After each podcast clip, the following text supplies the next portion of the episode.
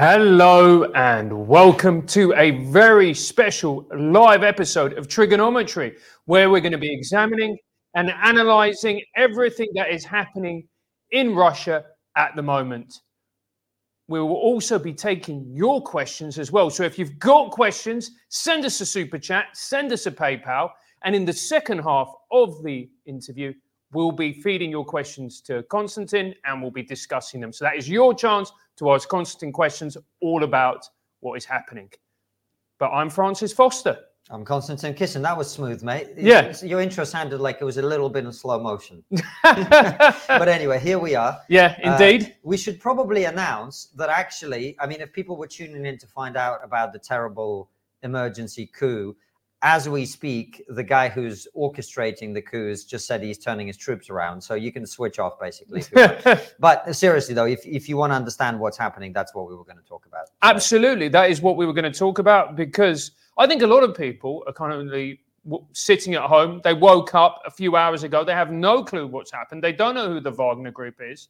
They don't know who Yevgeny Prigozhin is. So let's start with that. Who is Yevgeny Prigozhin? Well, he's so we should start with Wagner, Wagner, whatever you, yeah. way you pronounce it. So they are a private military company, basically a mercenary group mm-hmm. that Putin has been funding for a long time in order to participate in conflicts and train troops and so on around the world so that Russia could do things in places like Syria and various countries in Africa without actually that being attributable to the Russian military. Yeah. Uh, and so they've been operating, uh, as I say, in, in, various different parts of the world, but most prominently in Syria, where they actually, um, I did a whole tweet series mm. about this today. They actually, uh, at one point, found themselves in direct confrontation with American forces. Uh, and uh, had took very heavy casualties in that mm. battle. But basically, put very simply, they're a private mercenary company that's been fighting in different places around the world. And when uh, Russia invaded Ukraine in uh, March of last year or February of last year, um, in February of last year, uh, they were one of the key units mm-hmm. that did a lot of the fighting on the front lines. Uh, and they, because they're very well funded and they're very well trained and very experienced, they were actually one of the units that had some of the biggest successes, while most of the Russian military actually really, really struggled uh, and was forced to cede territory that it initially occupied back to the Ukrainians.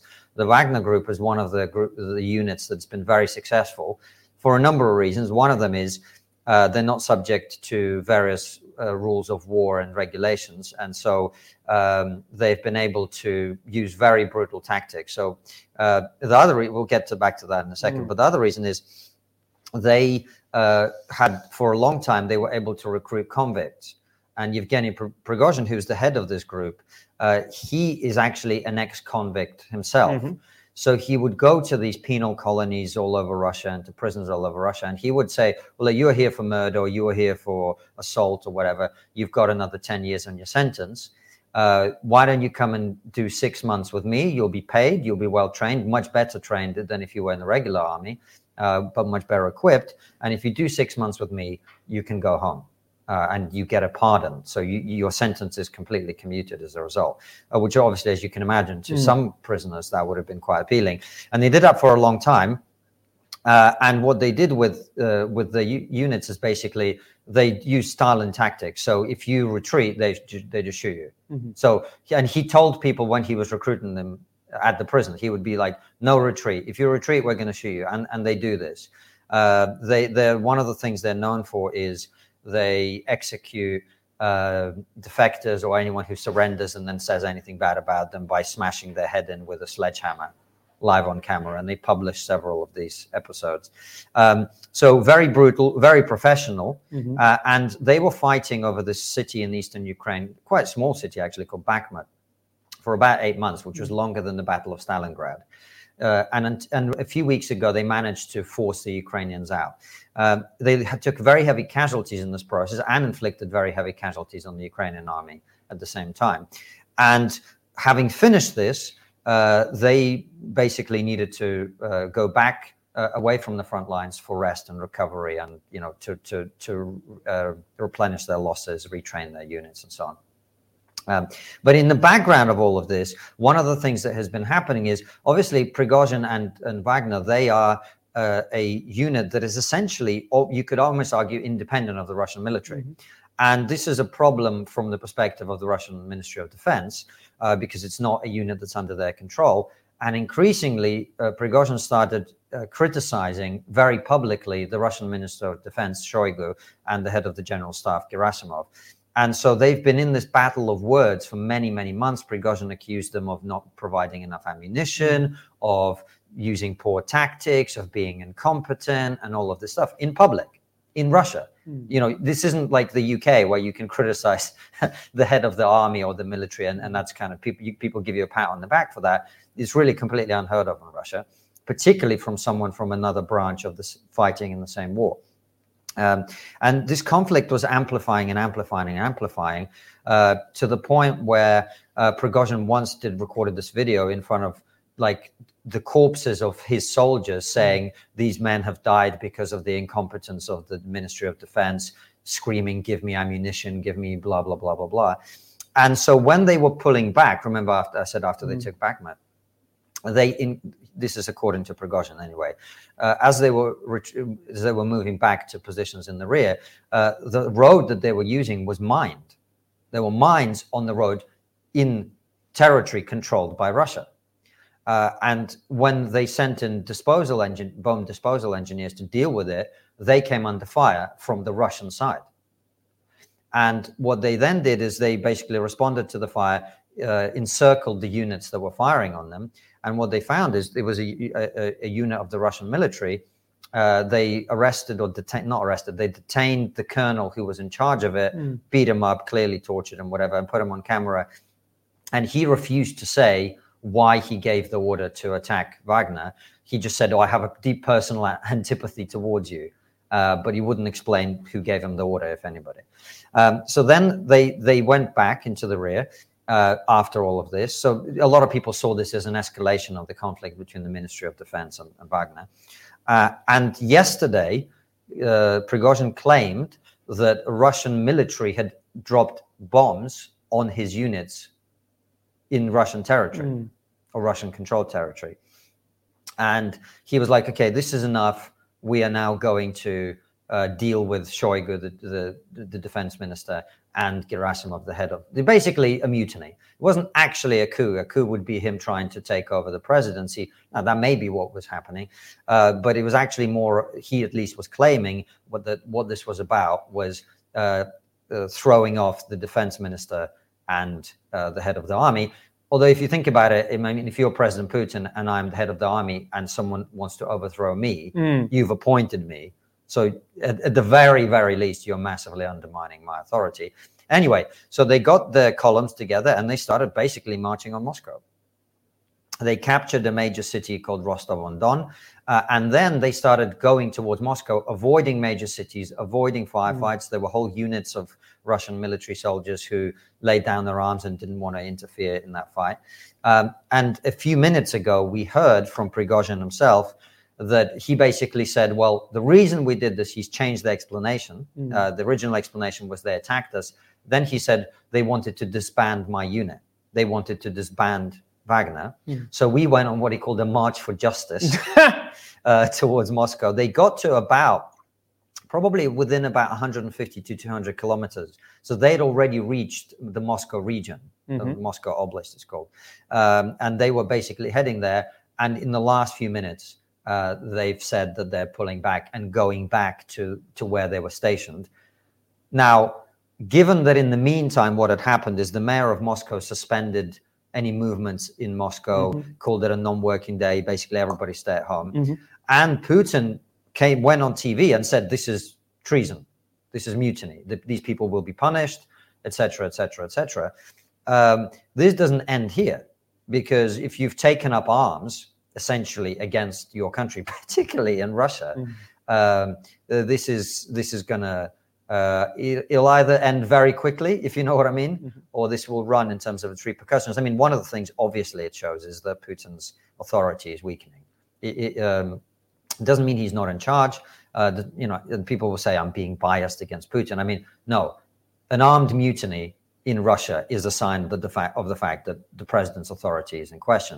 Another thing that we should say as well is Uh, Prigozhin is not the only one in a, essentially with a private army in Russia. There's also Ramzan Kadyrov, the, the leader of Chechnya. Now, he is loyal to Putin at the moment, but he, he has somewhere between 20 and 70,000 troops, including reservists, depending how you count it, who are loyal entirely to him. Mm-hmm. And uh, while they're formally, Chechen is obviously part of the Russian Federation, um, you know, the, the, the, people who live there are uh, their own ethnicity, they're Muslim rather than Orthodox Christian. They have a very strong local identity.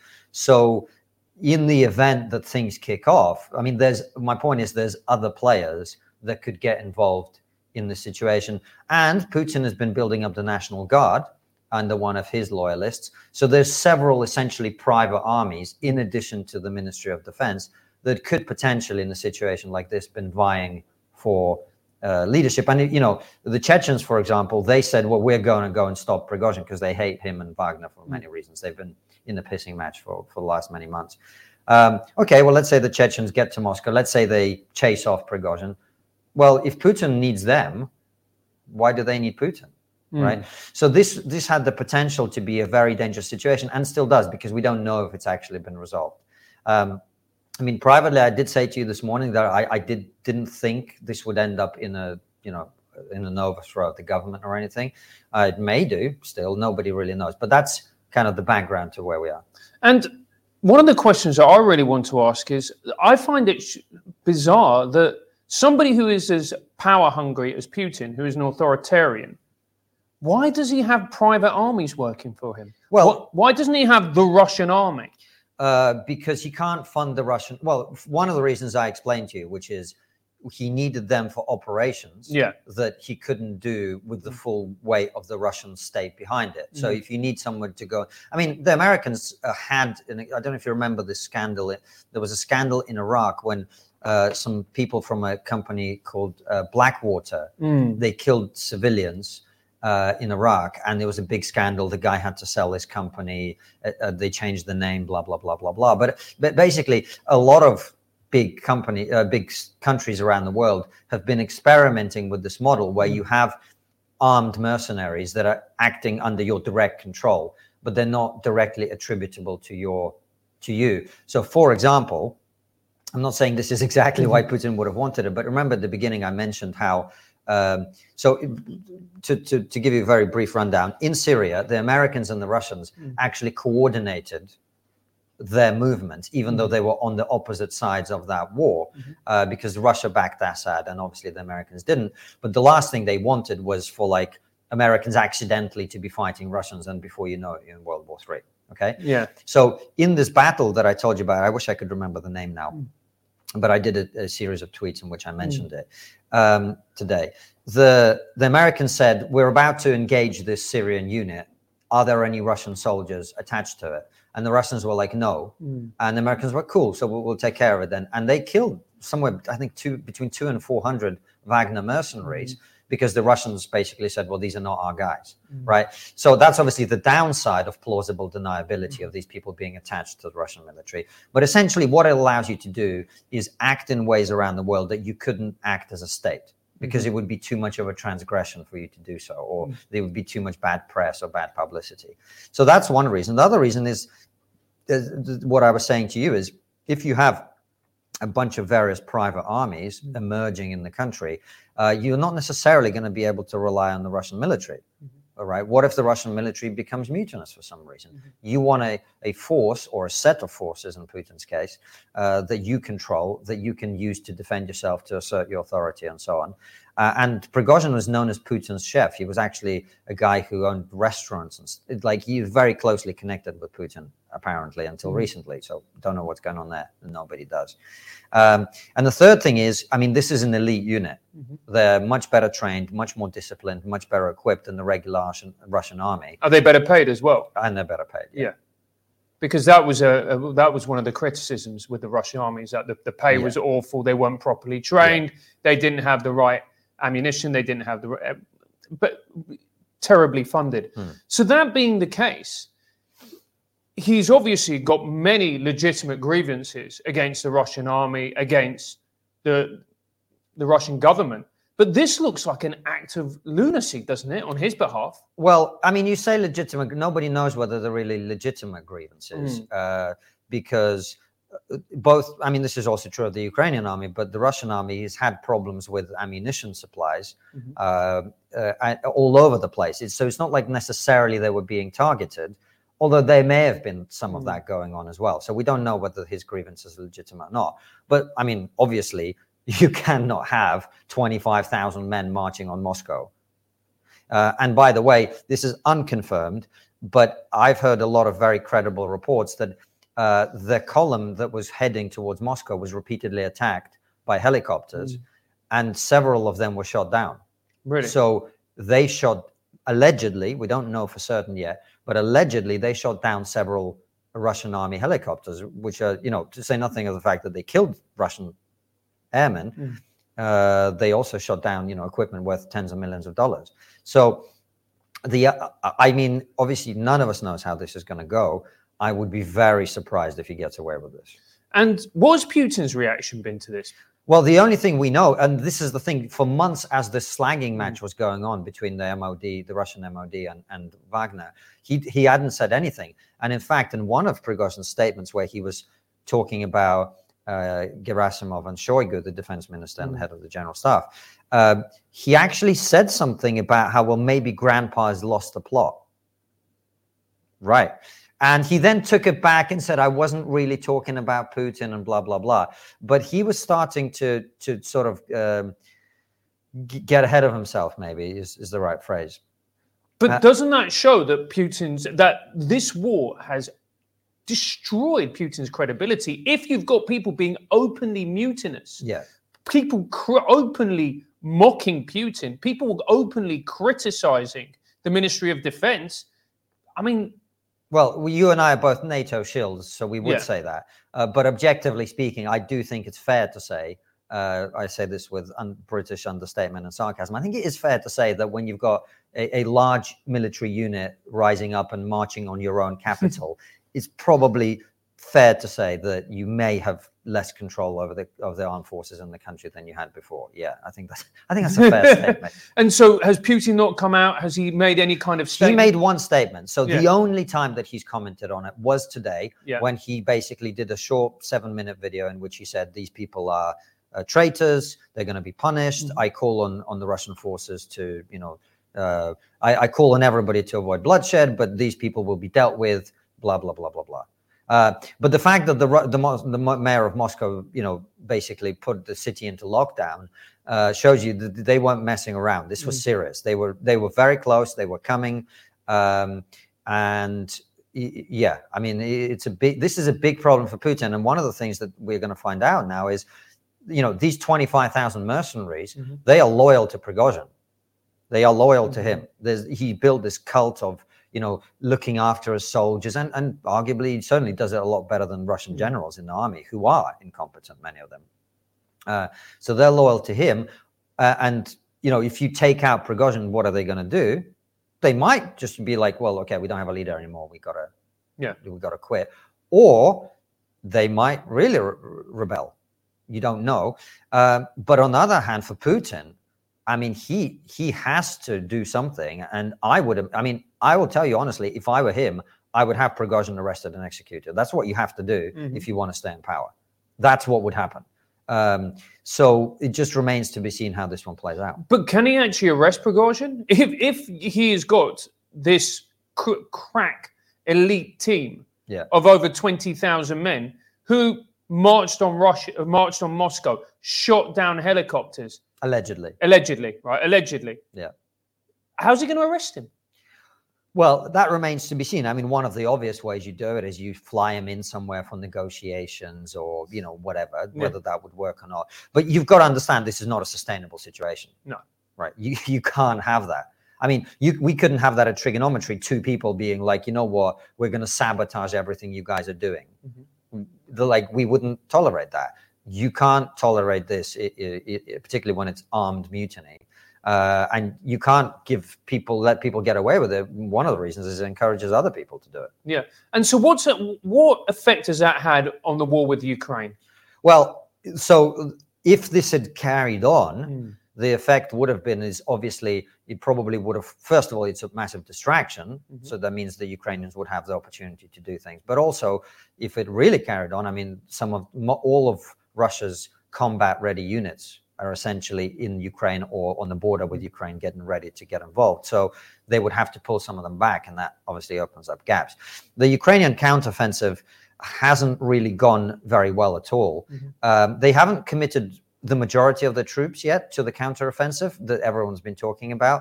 But the efforts they have made, which has kind of been more reconnaissance and force than actual full scale um, attacks, haven't gone well at all. So this may have been the opportunity the Ukrainians needed.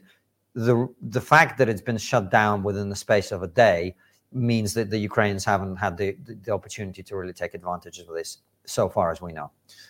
But the average Russian must look at Putin now, and he must be diminished in their eyes significantly. So the, the one thing you should know about Russia is um, is actually I met somebody uh, that when I was in America who helped Boris Yeltsin design Mm. his campaign slogans, and he said we did all the polling, and the campaign slogan we came up with was "Strong leader for a strong Russia." Mhm. That's the mentality. Yeah.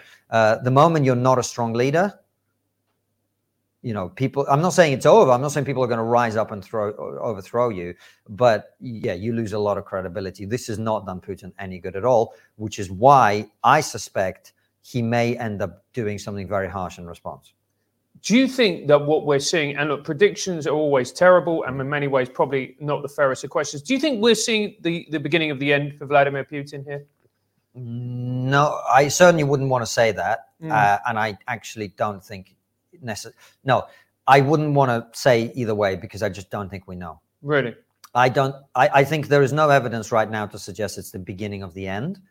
It could be, but it may well. Look, if he comes out tomorrow, you know, arrests Prigozhin, uh, has him executed or whatever, um, you know, maybe makes changes in terms of the way the army is managed and all of this other stuff. Uh, he may well be able to to recover his situation and actually come back from this stronger. That's also a possibility. Uh, or may go the other way. We genuinely don't know. And how is Prigozhin seen in Russia? Is he seen as a, as a hero, somebody who embodies... It depends by whom. It's Yeah. like saying, you know, how is Donald Trump seen in America? Well, Yeah. half the country thinks he's a legend, and half the country hates him. Yeah. You know, with Prigozhin, it's it's very difficult to say what, on balance, people think about him. Uh, one of the things that he has achieved is because his unit has been one of the very few that has actually done well in the fighting. Mhm. Uh, that has made forward progress where other units have failed and stalled, etc. And he's been very good at building up and cultivating this image of this successful military leader, even though he's not actually a commander at all. Uh, he's kind of more like the PR head of the unit. Um, he has cultivated this sense of like being a strong leader and being successful and being one of the few people we Russians can rely on Mm. to to go and win in Ukraine. Um, so from that perspective, there, there will certainly be people who like him. There will obviously be people who are not happy because you know he is organizing an armed mutiny in the middle of a war that Russia, while not overwhelmingly, you know, the Russian perspective of what's happening in Ukraine is it's it's you know we're not losing, but we're not winning either, Mhm. which is not what we were told would happen. We were told, you know, our tanks would roll into Kiev very quickly. This is an easy thing. It was more of a military operation. It's now a full blown war in which Russia has had to give cede territory that it's taken over, significant chunks of territory, including the area near Kharkiv in the north, the area near Kiev in the center, the area near Kherson and Kherson itself in the south, which Russia had to abandon. So in Russia, you know, the, the war is seen as not going great. And the very sort of TV propagandists who who were very bullish at the Mhm. beginning, they're now all talking about, you know, why isn't it going as well as it could? Well, it's the evil NATO giving them weapons and blah blah blah blah. So that's the tone of the conversation. So against that backdrop, Prigozhin is one of the few successful military commanders, as people would see him uh, in the conflict. He gets a lot of credibility. Yeah. And do you think because Russia is one of those countries that is very large, and there's a very credible argument that could be made that you need a strong man like Putin in order to hold this enormous country together. Mm. Otherwise, it simply won't work. Do you think there are people like the Chechens looking at this and going, "This may be our moment to have a go"? I, I think the Chechens at this moment, based on what I've seen, are loyal to Putin. Mhm. Doesn't mean that they are permanently loyal to Putin, but they clearly haven't seen this as a uh, as their moment to jump. Yeah. Um, at the moment, we, we just remains to be seen. You've got to remember, this is um, a lot of people have actually been predicting this would happen. Oh, really? Yeah. Well, one of them is a guy called Igor Strelkov, who, who's actually one of the uh, paramilitaries who fought for the rebels in 2014. Mm. He's uh, very anti-Ukrainian. He says Ukraine shouldn't exist. Blah blah blah blah blah. But what he's what there's a growing actually movement in Russia of people who are anti-Putin because they see him as weak. Uh, who are anti the military because they see them as weak. They don't see them as hard enough. They Mm. don't see them as, you know, they say we need a full mobilization. We they say we need to call it a war. We need to put Russia on a wartime footing. And what they've been talking about, and this is, uh, you know, one of the reasons that people in Russia crave a strong leader is Russian history. I've talked about this to a few people privately. Um, so there was a time in Russian history called times of trouble. In Russian, we call it smuta.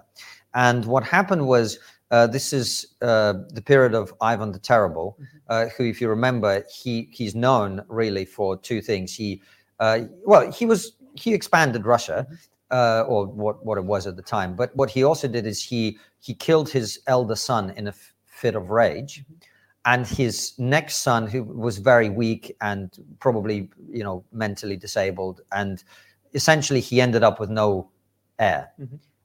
And the times of trouble is the period after that, during which there is like half the population dies in famine. Uh, the Poles invade, the Lithuanians invade. There's a series of false pretenders to the throne that get overthrown, and the whole land basically is ravished by one ill after another for decades on decades on decades. It's a terrible time in Russian history. And what Russians learn, and this is something that we learn in school uh, from a young age, what Russians learned in that time is when you don't have a strong leader, bad things happen. Terrible, terrible, terrible things happen. And uh, the reason that people have been predicting that this sort of thing would start to happen is it's actually what happened in 1917 in the Russian Revolution, uh, because Russia was fighting in World War One. Uh, all of the combat-ready units were on the front lines, whereas in the rear there was a lot of social discord and social instability, which was then used to destabilize the army, uh, and you ended up with the government being overthrown and the regime change that happened. Um, so people have been saying like we're heading towards smuta, uh, and that's always the big fear in Russia. Yeah. So uh, the, the the difference is that uh, a- a lot of people thought that what it would take is for a big setback in Ukraine uh, to happen before people started having a go, if you like. Mm. So Prigozhin may have jumped the gun here. Yeah, indeed, he he he might. I find it very interesting because obviously I, I read British publications and my Russian isn't that good. But one of How the good is it? Eh, not not the best, mate. But one of the things that I find actually deeply unhelpful is when people look at Russia through a British or a European lens, Mm. and it's it's not helpful because I don't think people understand this. They perceive the world in a very different way. So take the example of democracy with Boris Yeltsin. Mm. Uh, Explain to us what what does democracy, for example, mean to a Russian? Well, so I've said this many times. Russia's never had democracy, Yeah, uh, and the only experience Russia had with democracy was the period between 1991, when Boris Yeltsin comes to power, the Mm. Soviet Union collapses, and the, and 1999, uh, when Vladimir Putin comes to power. From Yeah. which point, you know, you have elections, but you don't have democracy because you know elections aren't democracy. Democracy is the ability to change uh, who leads your country by the vote of the people. If you clean out all your potential opponents, rig elections to some extent, etc., it's not a it's not a democracy. And Russian people don't want it. Uh, you know, when I say that, people think oh, I'm sort of slagging off. No, Russian people don't want democracy Mm. because the only experience of democracy is eight years in which uh, you had inflation at points of 84 percent. 84 percent. We were it's talking- probably the same we've got here at the moment, mate. yeah um, you know a financial crisis Mhm. uh, you had a situation where chechen terrorists drove into russia i mean this is going to sound quite familiar to what's happening now but they drove into russia in in two uh, buses um, see captured a hospital in in one of the bordering towns herded about a thousand people in there um, held them hostage killed some of them and they essentially got the russian state to negotiate with them and give them concessions That's how embarrassing that was. Imagine you you were the Soviet Union, the, the, the- one of the two superpowers in the world, and now you're negotiating with some Chechen warlord. Wow. right? So that was humiliating. You had terrorist attacks. You had uh, incredible instability in terms of employment and jobs. And I, we've talked about this before. But people who, uh, you know, you could have been a respect, respectable scientist yesterday, and today you're selling your belongings in the street. And the people who actually are in charge of your country now uh, are criminals who've seized control of the, the public assets and they're selling them off and they're driving around in, in Mercedes and limos while you're starving uh, you're, th- there were two wars in Chechnya, et cetera, et cetera. So it was a terrible period of chaos for Russians. Uh, and if that's what you thought democracy meant, why would you want it? Absolutely. And looking at what happened at the collapse of the Soviet Union, many people didn't predict that it was going to end so quickly. And a lot of people say it's because we didn't really understand what was going on in the Soviet Union and obviously the policy of secrecy, etc. Hmm. Do you think that's the case now that actually that it could be nearer the end than we think because we simply don't know enough about what's going on in Russia? Well, I don't think it's that we don't know enough about what's going on in Russia, although I think that's certainly true. I think it's more that we can't predict the future, even if we know a lot about what's Yeah. going on in Russia, right? Uh, I mean, look at the last few years in this Yeah. country or the West. Have we been able to predict much of, of what's going on there? Anton, by the way, I'm just worried that if we've got like loads of super chats building up, we may and, and questions on Yeah. locals as well. Which, if you are a local supporter, make sure you head over there because we'll do those questions first. Yeah. I'm just wary of are we going to have enough time to handle all of them? So just give us a shout when you think Yeah. We- We've got, we've got a, hand, a, a manageable amount. we got a manageable Okay. blast. So Okay. if, if you've got questions, guys, send them in either on locals or in the super chat here. Okay, so there have been also a lot of people in the British press, some very educated people, may I say, Mm. who are celebrating this fact and going, This is the end of Putin. This is brilliant. Excellent stuff. Yeah, I mean, I think that's unwise. Why? think- well, Russia has a lot of nuclear weapons, Okay. and chaos in a nuclear state is not necessarily a good thing. Again, to say it with some British understatement. I mean, I don't think we want. I mean, uh, Ramzan Kadyrov doesn't strike me as a particularly responsible leader. So if he was to get involved and end up in control of one of the largest nuclear arsenals, Can you just clarify who is that? he's the leader of Chechnya. We course. talked about him Yeah, earlier, right? yeah. Prigozhin, I mean, who knows how sensible he is? I don't think he's he's as crazy, and it, he seems quite a smart operator. Mhm. But my, my point is, you don't want people in nuclear country fighting over the the, the, the nuclear suitcase, the Mhm. nuclear launch code. You know what I mean? Absolutely. You don't want armed struggle over that. Not least because you don't know exactly, you know, who's going to control which silo at what time, who's going to use it against who, right? Because if you're, you know, some kind of warlord and your life's on the line, well, maybe, you know, maybe this is a card that you're going to use in- one way or another.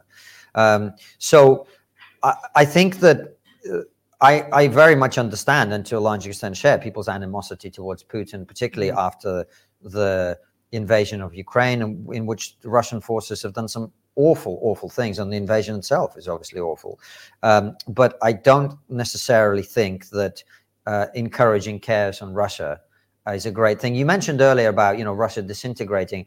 I'm not convinced that that I mean, look, Russia disintegrating would not be a good thing. Yeah. I'm also not necessarily convinced that there's that many parts of Russia that would want to split off. I mean, mm-hmm. you're looking at Chechnya, Dagestan.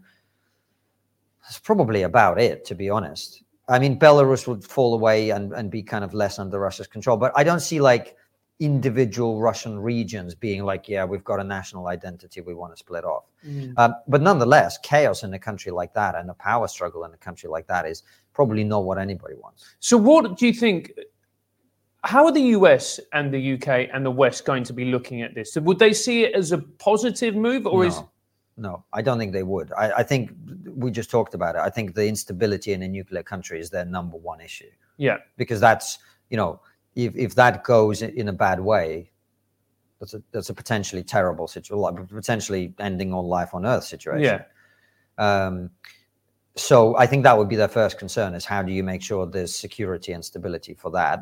And then beyond that, I mean, who knows exactly what they're thinking? I, I do think they they'd like to get rid of Putin, but the, the, and I've talked about this before. You know, I keep making this point to people. You know, when when the conflict first erupted, or when Russia first invaded Ukraine, people were like, well, why don't we just take out Putin? And I'm like, well, who do you think is going to come to power when you do that? You think Nick Clegg is waiting in the wings? You know what I mean? Yeah. It's not really like that. So um, I, I think the forces that are currently vying for power on Russia are, are actually not necessarily all that much better than Putin. So I think from from a Western perspective, you just have to be careful and wait and see. So the forces that are vying for, but is there somebody who is seen as a legitimate alternative to Putin? No, and the reason for that is, is he spent the last. So he came to power in 1999. He spent the last 24 years making sure there was no one. Hmm. So if you were somebody of a different mindset to him who wanted to challenge what he was doing, you were like you were either exiled, poisoned, or put in prison. Mhm. That happened to literally everybody who at any point attempted to uh, organize a resistance of any kind to his, even politically.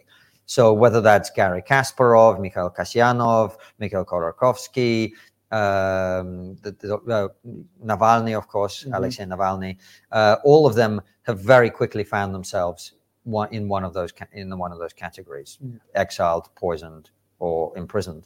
Uh, so there isn't anybody uh, other than these warlords, Yeah. essentially, uh, who who are now vying for power in Russia.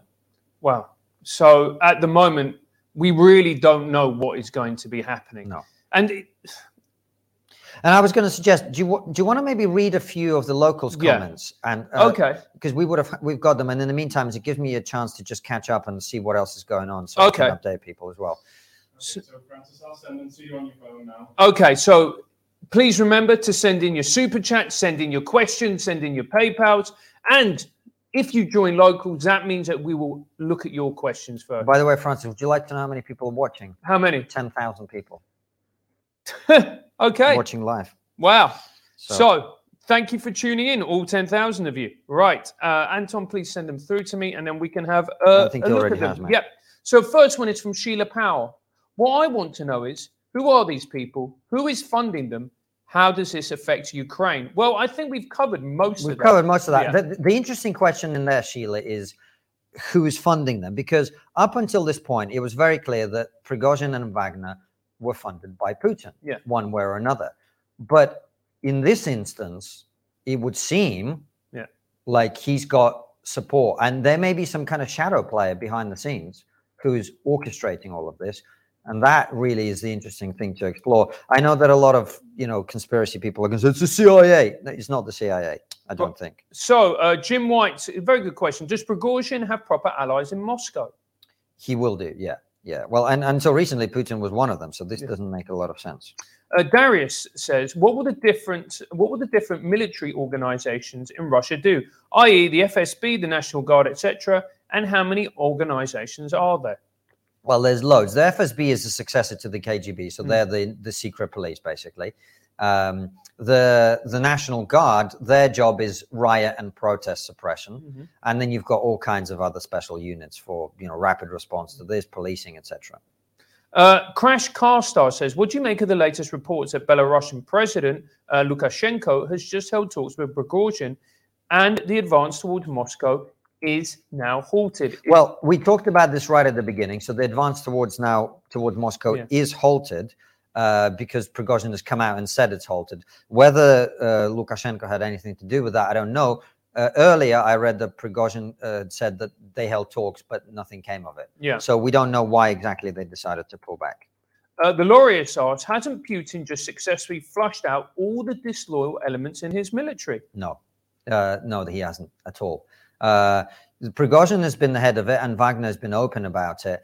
Uh, but uh, no, he hasn't. Uh, and I, I think actually, uh, what you'll probably find is, unless he is very, very harsh with with this mutiny, he will have created more uh, potential mutinies in the future. Uh, Eliza Bucket, th- hello Eliza. Uh, is is Prigozhin mad, or so uh, does he have support in high places, which we've already covered? But let's talk about him as a character. What do we know about his character? Well, he's very outspoken. He's very controversial. He's basically like me if I had an army, mate. no, I mean he he's uh, he he he he does his business in public. Yeah. Um, and is he mad? I mean, look, if you look at history, history is always made by people making crazy moves. Yeah. 99% of them end up dead, Yeah. right? The 1% actually end up succeeding. So there, there is a very long and storied history of people attempting to overthrow governments and failing, which is what he's what he's done here. Okay, so Norfolk Boy says the 1991 coup against Gorbachev came from inside the government and it led to the end of the Communist Party. Yeah. But then they had Boris Yeltsin. Is the situation now similar? And if not, why not? Well, one of the things that Gorbachev failed to do is really crack down. He didn't want to spill blood, Mhm. and that's why they essentially broke up the Soviet Union. Uh, whether Putin is of the same mindset, I don't think so. No. And so, I look. Nobody knows. He's getting old. Nobody, you know, there's rumors about his health. Blah blah blah blah. Nobody knows the truth. I would be. I mean, it's possible, but I would be surprised if if if the pushback on this is not very harsh Well, it has to be, doesn't it? because otherwise he doesn't i mean it's hard to see how he survives this right Yeah. Uh, so Gab the chef uh, says this move from Wagner looks very ad hoc, and regardless of the personal losses, is there a possibility that money is also playing a role here? After all, they're soldiers for hire. Uh, you know it's interesting because they are soldiers for hire but one of the things that's very clear is they have very high internal unit morale Mm. like they're all backing him and they have done throughout the conflict so i think one way or another he somehow created some kind of ideological unity within his organization where he has a he enjoys a lot of personal loyalty uh, from from his troops Well, I mean that makes uh, It's makes, definitely not about money. Yeah. It's definitely like I mean, if he stops paying them, I think some some loyalty might be lost. But but it, they're not doing this for money. right. I mean, it makes sense because if you think about it, to a lot of these guys, Prigozhin gave them a second chance. If you've got, if you've been sentenced to 20 years in a Russian jail, I mean, Mm. there's no guarantees you're going to make it out of that. And if you do, you're not going to come out better. And also, they are well fed, well trained, Yeah. well equipped, well armed. They get you know he goes out and advocates for them, whereas a lot of Russian conscripts get thrown into the meat grinder with very little. Uh, they get treated very badly. They have leaders that don't give a shit about them. At Yeah. least this is what they say Yeah. when you read the report. So, um, from that perspective, I mean, someone who actually looks after you and wants you to survive a war, you'd sort of feel like they're on your team. You know what I mean? And, Absolutely. and I think that would probably engender a lot of personal loyalty. Yeah, and obviously a, a unit that has a lot of personal loyalty, that has a shared values, share ideals, Mm. shared ideals, and respects and loves their leader, which they appear to do. Yeah. I mean, and they're going up against a military who are divided, who don't believe probably and have a lost a lot of faith in what they're doing. I mean, you're looking at it and going, "There's only going to be one winner, surely." Mm. I mean, that is worrying for Putin. Um, so, Anton, if you can send us uh, some super chats through, please, and we can Yeah, start looking can at do those. But did, these are the questions that you Yeah. had. That's all the locals questions. That's the locals questions. Yeah. Well, uh, guys, head on over to locals if you're a local supporter and ask your questions there if you want them to be asked as a priority. But in the meantime, we can do some super chats as well. Yeah. Anton, are you going to put them up on the? Can sc- we read them off, off there? We can put them on the screen. Yeah, put them on the screen for everybody. Well, let's try. I don't know if I'll be able to see from So here. maybe I will log into. Yeah. Yeah, we- Francis can log into the stream. So let's. So this is from Nathan Woodard. That much I can see. Yeah, and he so Nathan Woodard, hello brother, hope you're good. Uh, he said, "Here's three hundred sixty-nine dollars and sixty-nine cents for the greatest show on earth. I've uh, I've just got two rack of ribs for two dollars ninety-nine pounds, for uh, and I'm passing the savings on to you. I tried to buy some Russian dressing uh, for my side salad, but they don't sell it here anymore. So I made it from scratch. Keep it up and stay hard. Well, Nathan, can I just say I'm so terribly sorry the war has really, really Yeah. affected you this badly. It's terrible. Obviously, we can all agree on that. Okay, so uh, let's go to we have got uh, AI with uh, who has asked a question. Why did Putin? Oh, so I think it's, it's out. Why did Putin not see this coming and act faster? I don't know. Uh, I genuinely don't know. One of the things, if you remember, we talked about is Yeah. is like he has, ref- at least publicly, said nothing about it, and clearly not not cracked down on, on it privately either. Yeah. So we've got to a situation where he's basically allowed this to happen by Mm. it's like you've got you're a teacher so you watch two kids fighting Yeah. and you don't get involved eventually it's going to escalate yeah. and now like one of them has turned around and started running at the teacher Yeah. basically and because he didn't get involved at the time so who knows why but the question russians will be asking is has he lost his power Yeah. has he lost the authority has he lost the ability to get people to calm down and focus on the objective, which for Russia is winning the war. So you could argue that in this sense, this entire uh, problem stems from Putin's weakness in order to in not dealing with Prigozhin like he should have done. Well, you could argue that, but we obviously don't know what's going on behind the scenes, right? Like we have no idea why he's chosen to, to make the decisions that he made. So is it weakness or is there some other thing going on? That remains to be seen. And I guess we'll see that uh, when when the response to this happens. This is the, the, the real interesting thing here is how does Putin deal with this? Uh, because on the one hand, he has to assert his authority. On the other hand, you made the point. You know, how do you deal with someone who's got an army of 25,000 very well armed men? Mm. I suppose the way you deal with it is you know, to, what happened yesterday and today is they started marching on Moscow and the Russian military was under underprepared. But the Russian military is much bigger than than Wagner. Yeah. So if they concentrated all their efforts on dealing with that, they probably could put them in a position where they, they, they could either get slaughtered uh, or surrender. And at that point, I suppose a lot of them would surrender. But it's also as well, can they really do that when they're fighting a, a war on the other front? Which makes us very interesting about Ukraine because one of the potential plays for Putin here is look, we've conquered some territory in Ukraine, um, actually more than we said we were trying to. Yeah. Uh, we've inflicted heavy casualties on the Ukrainians. I mean, forget about Russian casualties for a moment, but we've done that. We've made it clear to NATO and the West that we're not messing about here. We, we need to be taken seriously. Let's negotiate some kind of settlement where we get some land. I can, walk, if I'm Putin, I can walk away without egg on my face and I can deal with this stuff internally and make Mm. sure that I'm I'm fully in control of the country. That is a potential outcome of this, and in my opinion, that would be the best outcome here for everybody. So this is from uh, Buka says, and they say, do you guys think that flip uh, of six billion dollars from Pentagon for war in Ukraine may be laid down on Wagner account? Wink, wink. So the CIA question. Yeah. I mean, it's ridiculous. so there we go. I, lo- loads of people were saying this online before even uh, any information had come out because some people like to think that the Americans are behind everything and the CIA is behind everything. Um, but um, yeah, I'm I'm really not convinced. Okay, so Estrel Cab UK asks if another bout of anti-Lukashenko protests broke out in Belarus, Hmm. would Putin have spare capacity to crush them? Um, I think he probably would. I also think Belarus probably has the capacity to crush them, not least Yeah. because in a war situation, I think they would be a lot less restrained in the way that they crush them. Yeah. Uh, I think I think a protest now would get put down very very brutally. Okay, Harry Palms uh, says if our species is to move forward, we need to put war and armed conflict behind us. Love the show. It's always nice to have people who smoke weed watching the show.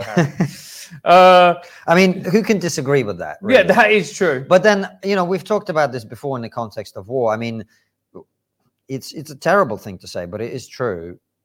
We are bands of chimps, Yeah, and chimps go to war, yeah, and that's, that's and that's what we are. Um, and i- you know, if you look at human history, I mean, you, you travel to any country, Mm. you look at the monuments, you look at the the museums. What are they all about? trans. uh, and Kanenov uh, You're such an idiot. who can take Putin's place? Uh, well, we've talked about this already. Yeah, Um, so we, we really don't know. Actually, yeah. what's interesting is the defense minister Shoigu. He was mooted as being a potential replacement, Yeah. Uh, but he's been very badly discredited for the, for, from by this war. So right now, it's very very difficult to see any clear and obvious candidate. Uh, Putin has been grooming a lot of younger. Uh, potential future leaders. He, they have some kind of leadership institute and blah blah blah blah blah. But right now, I I, I don't see it. But then again, in fairness to Putin, uh, when he was promoted to be prime minister and then was essentially given the presidency, uh, nobody had heard of him either. So who knows? So yeah, so there is that traditions, isn't there, in Russia of people coming from nowhere Uh, tradition is probably overstating it, but but yeah, Yeah. It, it has happened. It has happened indeed. Uh, Joseph Yasin has asked a question that is absolutely ridiculous, referencing not only Prince Me- Prince Harry and Meghan, but also Dylan Mulvaney. But uh, so we're not gonna. It's not raw, Joseph. It's, it's good to know people are paying uh, paying attention and really uh, appreciating the, the sense of the moment. Yeah, absolutely, and taking it seriously. Okay, so Laura Smart has also sent me through some super chats. So we, in case that Some we, locals questions or Yeah. super chats? Uh, super. Ch- uh, so they are super chats Okay, at the moment. So let's just get these. I need to log in. Tim Bucks, in the meantime, says Dylan Mulvaney should be next Russian president.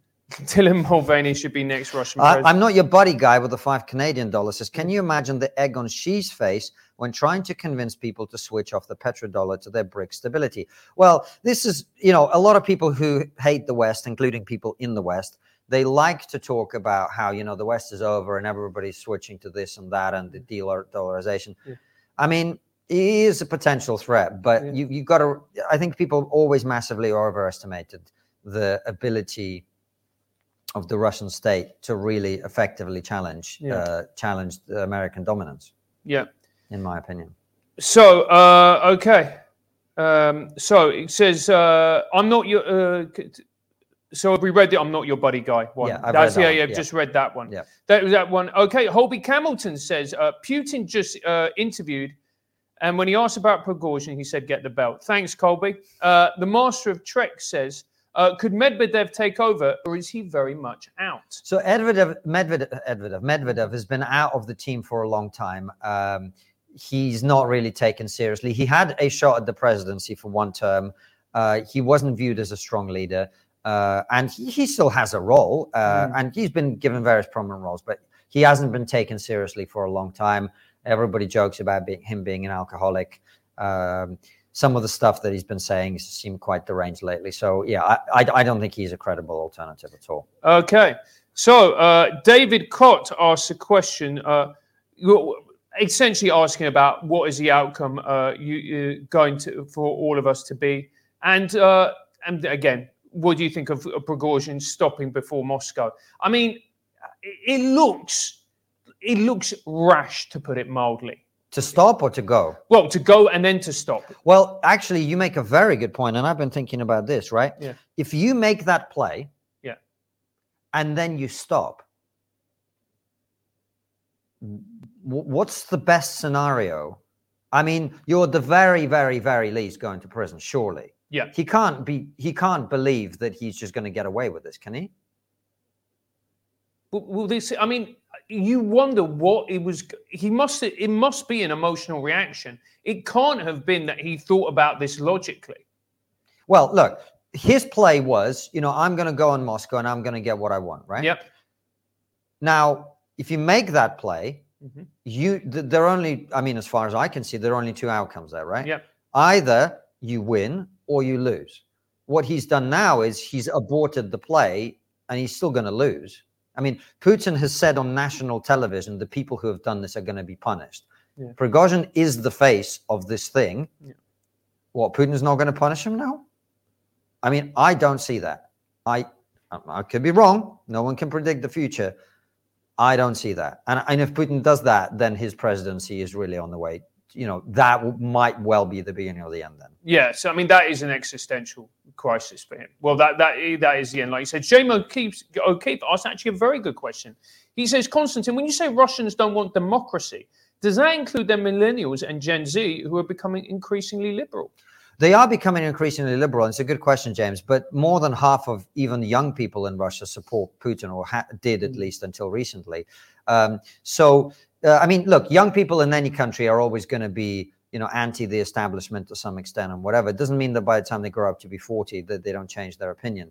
Um, so uh, it really depends. I, people in Russia don't really understand what democracy is. And so how can they want something they've never really experienced properly?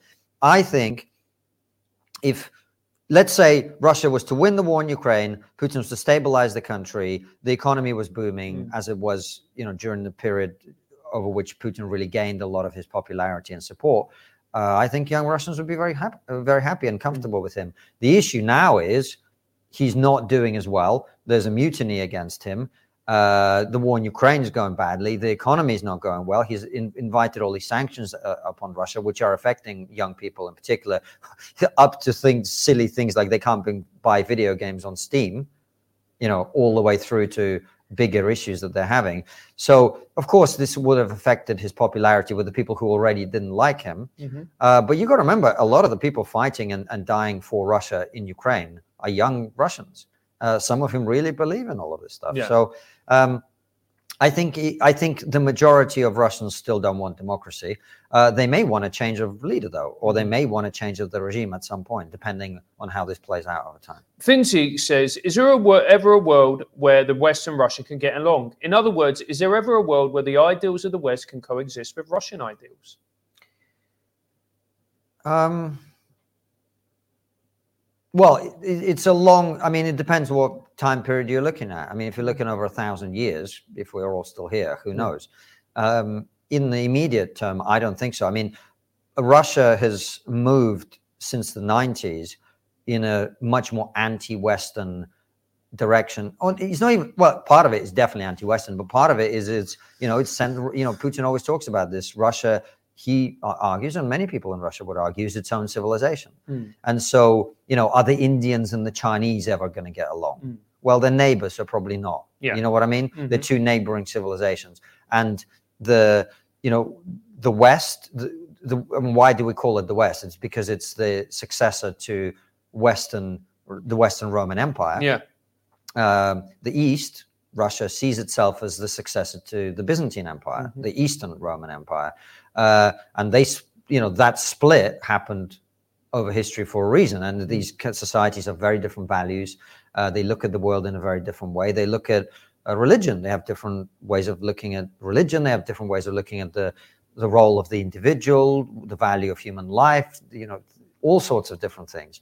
Now, whether there's going to be a convergence, I mean, right now it's kind of hard to see. Mhm.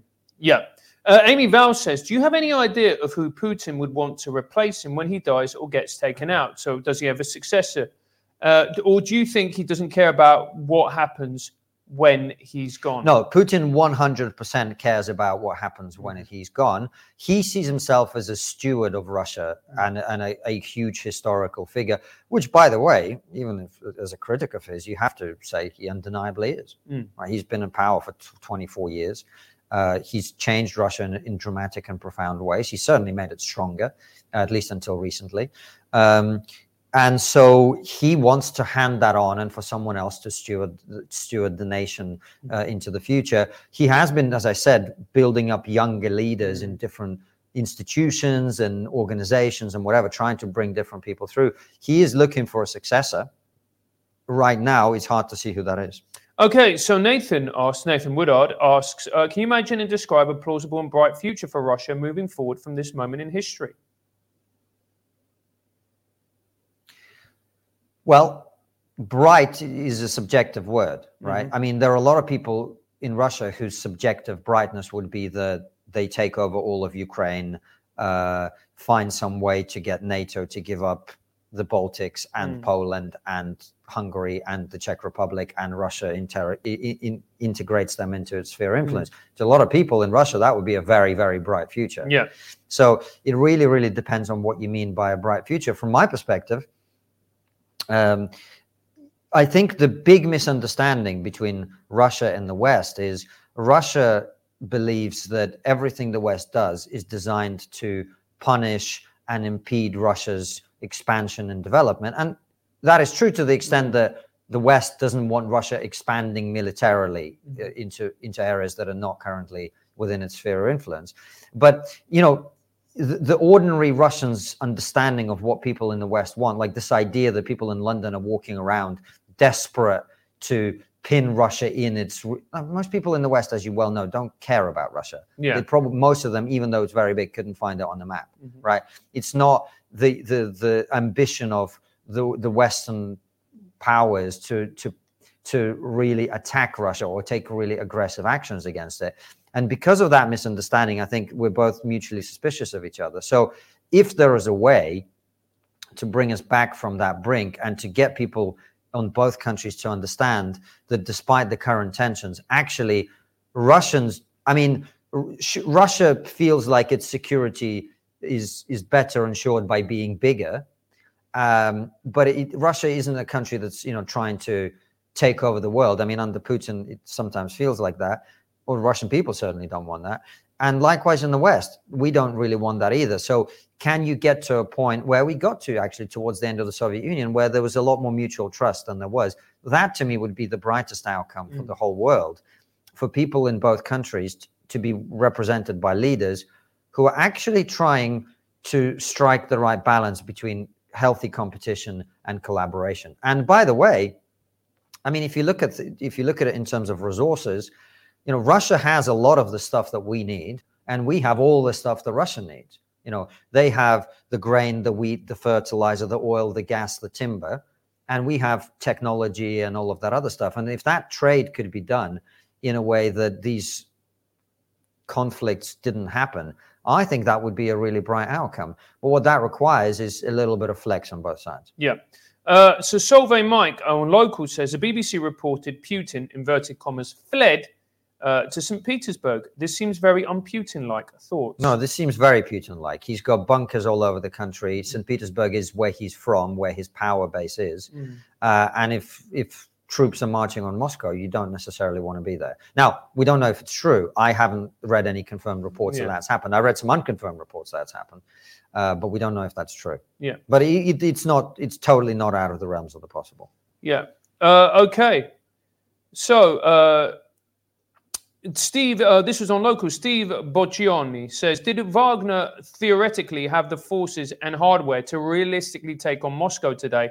Or was this always some kind of attention seeking gesture with return to base part of the plan all along? I don't think so. And the reason I think they were a genuine threat is this: Wagner is one of the best trained, be- best Yeah. equipped, best funded, most experienced units in the Russian, Yeah. in the entire Russian armed forces.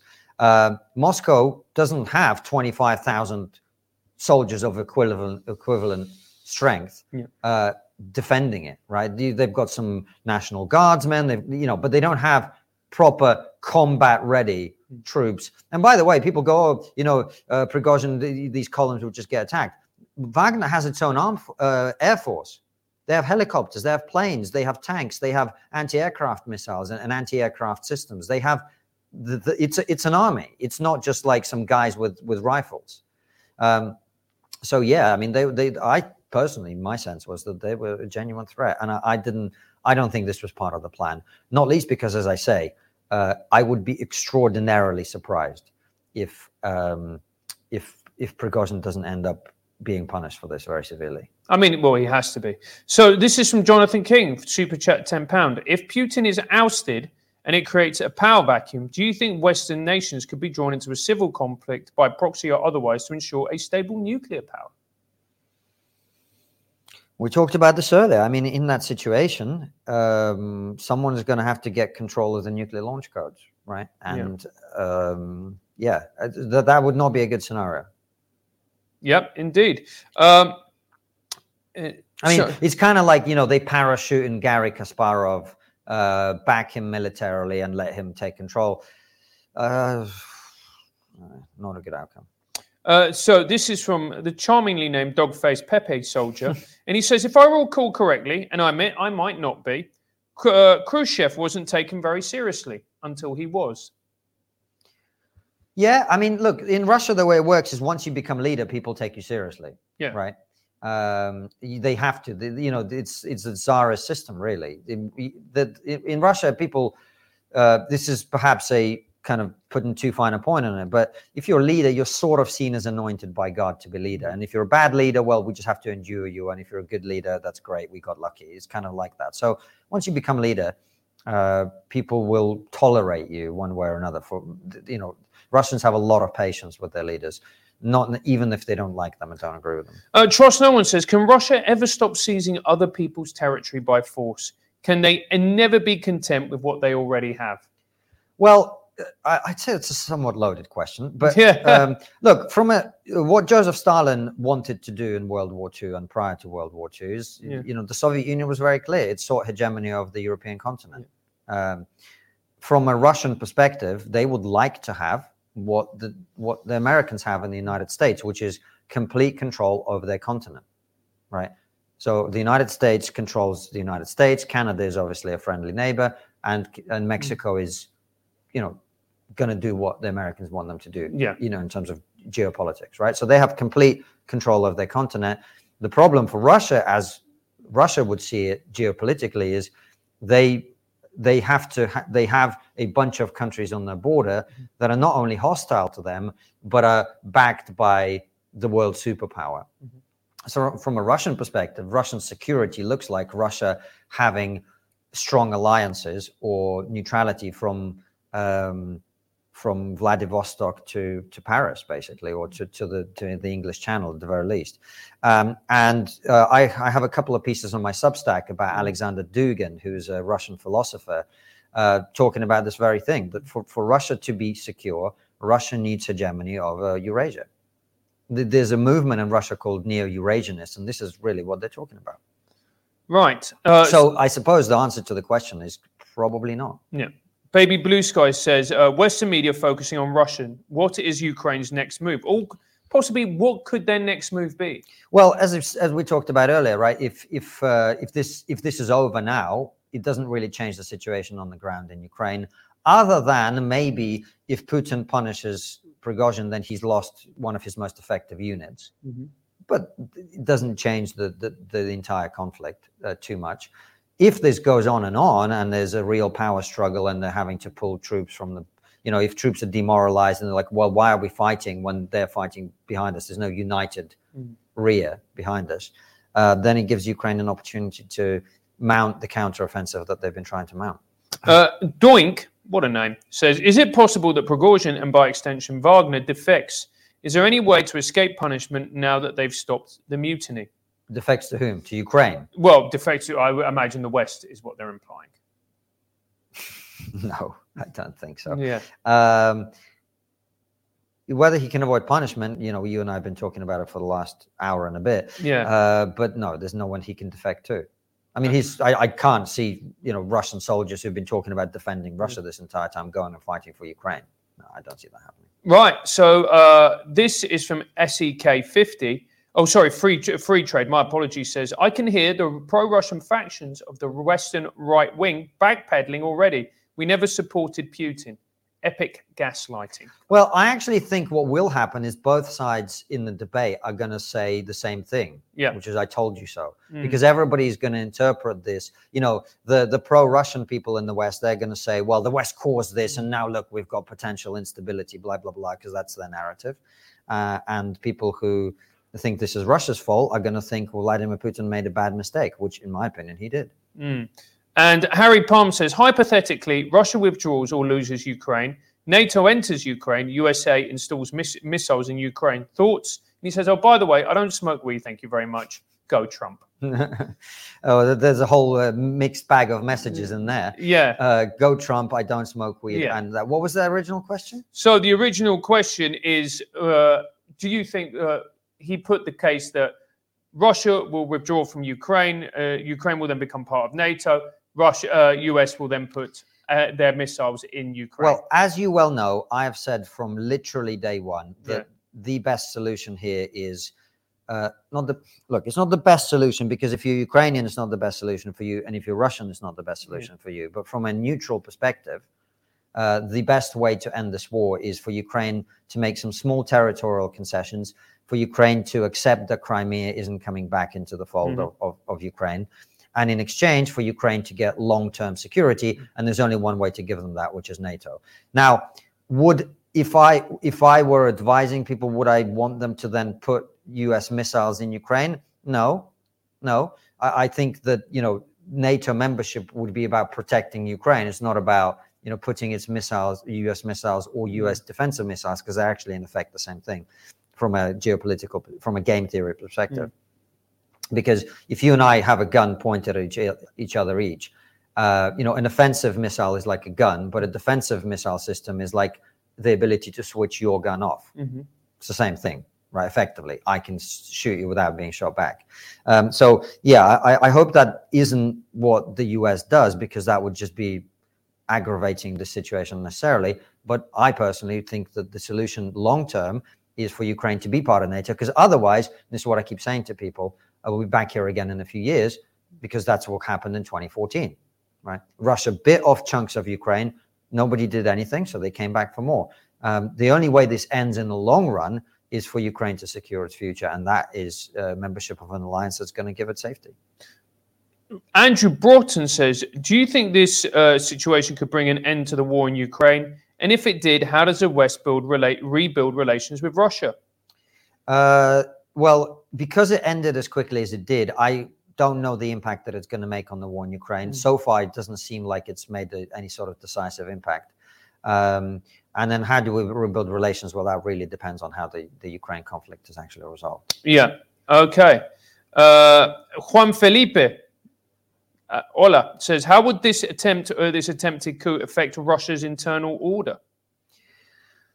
Well, so far it doesn't seem to have had too much of an impact. So we Yeah. ju- we just don't know because it ended as quickly as it did.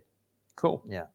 Uh, Maria says, uh, there's a lot of talk about the possibility that this apparent coup might have been a smokescreen to redirect attention away from something.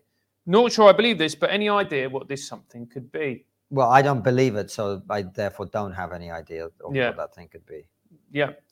Please remember to keep on sending the super chats. Well, Francis, why don't we? I think we're almost there, to be honest. Yeah. Uh, in terms of we've done over an hour, so why don't we do another ten minutes? Yep. Uh, if you want to ask any questions, send in locals Yeah. uh, message it. Was put post on locals. There's a post for that there. If you're a supporter, and if you're not, you probably should be if you enjoy the show. There's ten thousand of you watching. At least ten percent of you, like a thousand, should be on locals. I, I would say, in fact, 100% of you yeah, should ten thousand people. Head on over to locals right Yeah. now, or send a super chat here, and we'll we'll do about ten more minutes of your questions. Yeah, absolutely. So, uh, Gift Broad says, and this is his super chat or their super chat rumors are spreading amongst Russian law enforcement organs that Shoigu has allegedly been detained.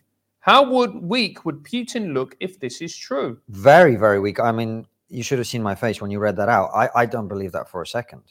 Uh, i mean if that turns out to be true then prigozhin has got his way. And that means he did a deal with putin to pull back in order to get shoigu arrested. I haven't i'm not i'm just checking all the, the different channels and information that i usually check. I haven't heard anything about that whatsoever. But again think about this. That would be a massive undermining of putin's authority. I, I don't think that's true though personally Uh, Marco Akabic, who is a uh, a real fan of the show and a great supporter, love to you, Marco, says, Been a while. Wouldn't be surprised if Putin tries to make himself emperor after this. Palpatine style. He did run, though. People will not forget that. Emperor after this. I think he's a lot more worried about just Yeah. staying where he is, to be honest with you, Marco. But thank you for the super chat and thank you for being a loyal supporter of ours. I appreciate it. Uh, Theophrastus 3.0 says uh, the halt outside Moscow is to plan regroup and see who inside Moscow will either step aside or join the rebels. It is not over. Well, there you go. Well, I guess we'll we'll be back here tomorrow talking about it. Yeah, again. exactly. Someone's a fan of the Wagner group. Mm. Uh, uh, so, locals, uh, this is from our locals, and this is Hmm. Dibbinism, or Dibbin says, Does KK think the collapse of the Kakhovka Dam was incompetence or malice? Well, he was blown up, so it wasn't incompetence. Yeah. Yeah. A friend of mine who dabbles in stocks bought a lot of agricultural stocks, expecting wheat prices to jump up in a few years. Okay. Yeah. Well, you know, the, like they say, when there's blood on the streets, uh, buy diamonds. Yeah. Okay. you So, totally missed my. Right, yeah.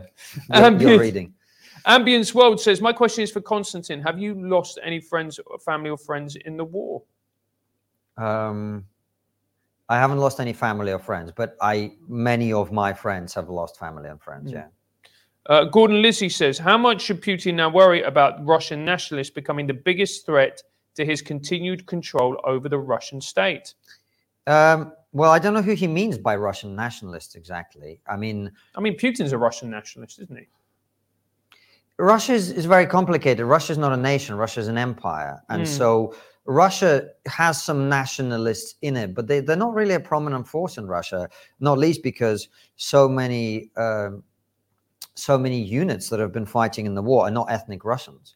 Um, so uh, I, I don't see Russian nationalists as very strong. It doesn't mean that they couldn't emerge a strong nationalist movement, but there isn't one at the moment. Yeah. Okay.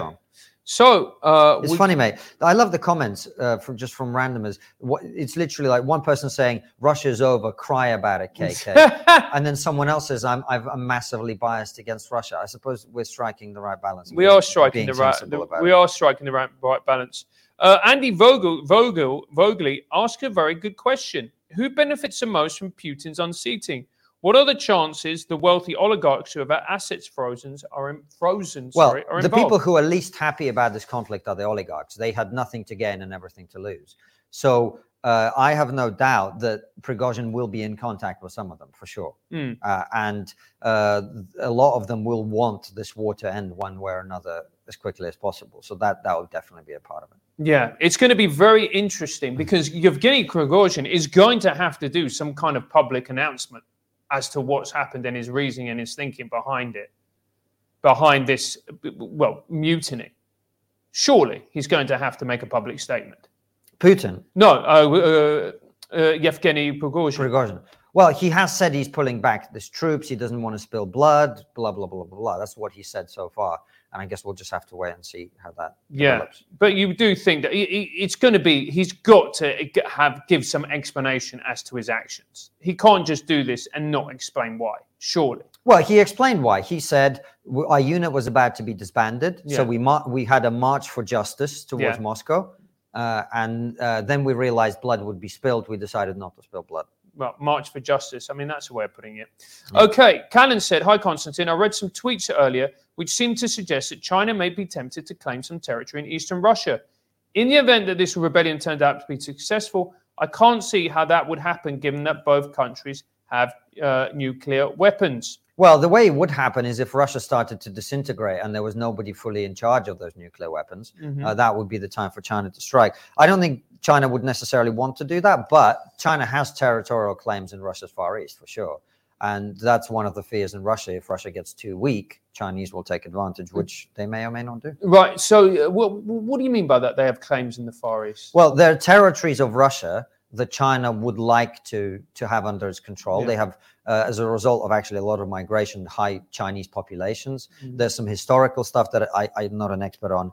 Um, that they also uh, have claims against certain territories in, in Russia's Far East. So um, they may well, uh, in in fact, I'm revealing my historical ignorance, but I, I think during World War II, Russia, the Soviet Union may have occupied parts of what was then China. I don't remember very well, and I could be wrong about that. So uh, just pass on that one. Okay. I think that is pretty much it. All right. Well, uh, thanks everybody for joining us. Make sure you subscribe and smash the like button on this before you leave. Uh, well done for hosting this, Francis, and uh, thank you for being with us. We will see you uh, very soon with more brilliant interviews as always, and our raw shows as well. Take care, and we'll see you on Locals.